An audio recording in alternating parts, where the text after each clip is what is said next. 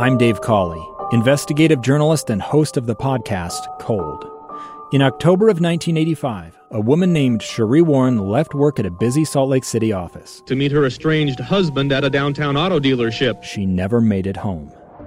Sheree's car surfaced weeks later in Las Vegas. In the parking lot of a hotel casino. No one knows how it got there. Strange. It was strange. Both Sheree's estranged husband and her boyfriend raised suspicion for investigators. I kind of thought that he might have done something. But no arrests were ever made.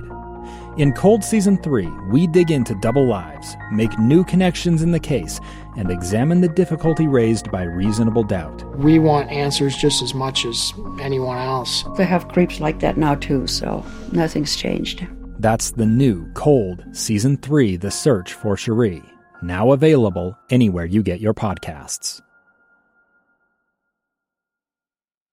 Well, welcome. So happy to have you with us today on Live Mike. My name is Jason Perry. I'm the director of the Hinckley Institute of Politics at the University of Utah, and I'm joined by.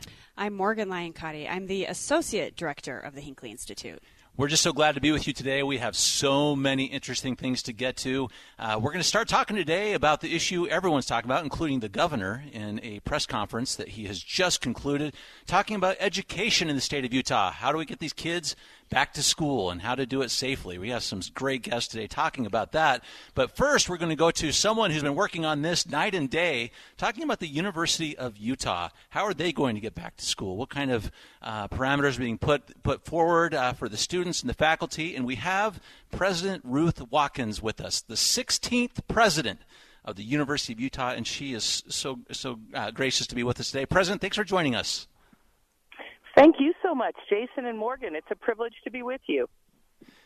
Well, uh, can we can we jump in? I, I, know for a fact you've been working so hard on the on the plans for the university coming back together. Do, do you mind taking just a moment, President? Because many people are talking about this. What are the plans, and, and what are you putting forward, kind of in, in terms of how we're going to be approaching this?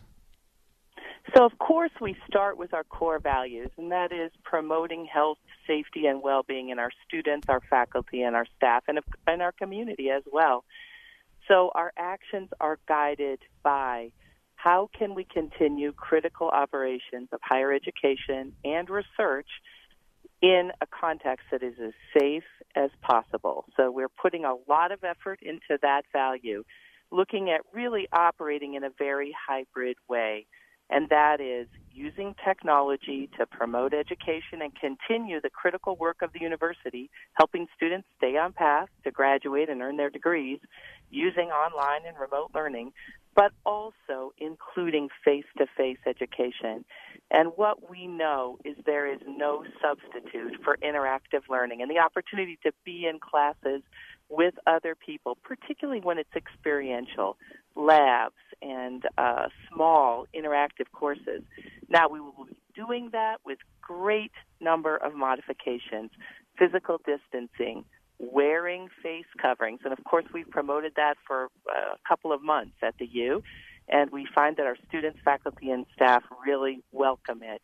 And a lot of sanitization processes, uh, monitoring traffic patterns in hallways.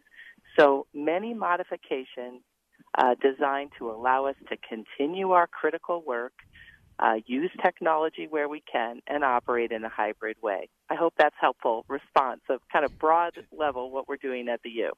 It is. President Watkins, you talked about this a little bit, but a lot of people really are talking about, you know, why can't we just do this in line, online? You spoke a little bit about why that in-class experience is so important. Can you flesh that out a little bit for us? Why it's so important to have faculty and students together in the same room? Yes. So, absolutely, uh, I acknowledge this is a very dynamic situation. And we have adapted our plans and we will continue to throughout the next six weeks or so.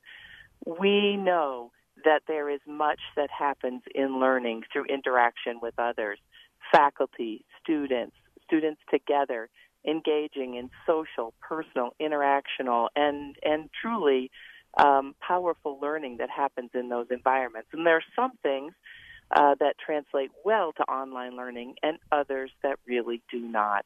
So we're trying very hard to prioritize those critical things that are learned best interactively and in person and use uh, physical distancing and masks and cleaning to allow us to continue those interactive learning opportunities.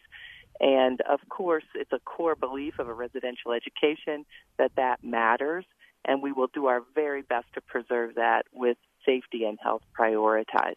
And again, I want to acknowledge that we're watching the context every day and adapting and making changes as we need to, right up until the beginning of the semester and even as the semester continues.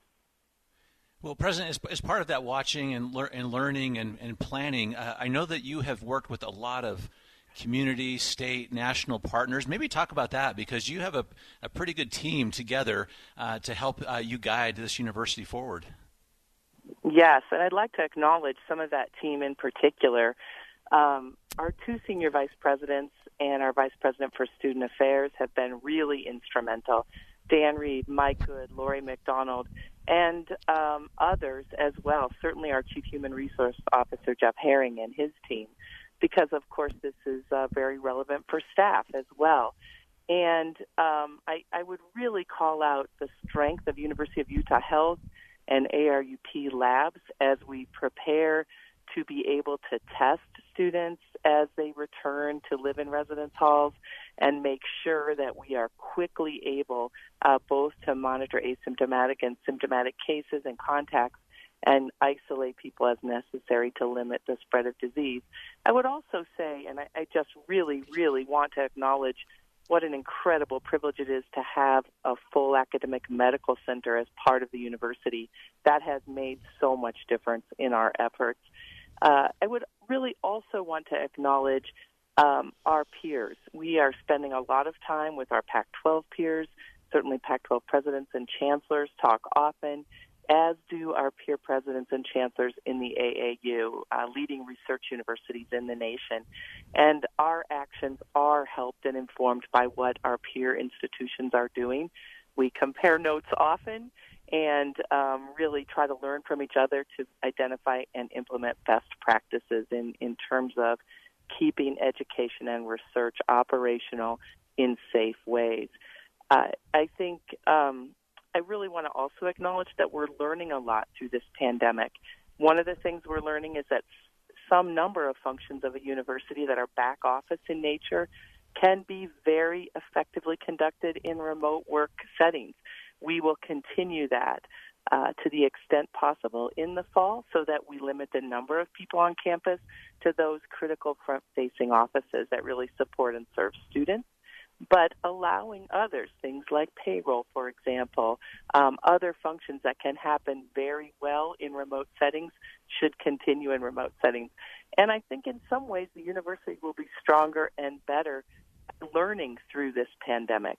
That really is at the heart of the university, after all. So that is a, a great comment. Uh, President Watkins, we're so fortunate to have you leading this great institution, so important to the state of, of Utah, and thanks for all you're doing on all of these fronts. So this is uh, President Ruth Watkins. Thank you for being with us. Thank you, and we will all wear our fast face coverings in support of safety, health, and well-being. So thank you, Jason and Morgan, for the chance to visit with you today. Thank you, President. Uh, we're going to take a break for just a moment, but when we come back, Senator Luz Escamilla talking about education.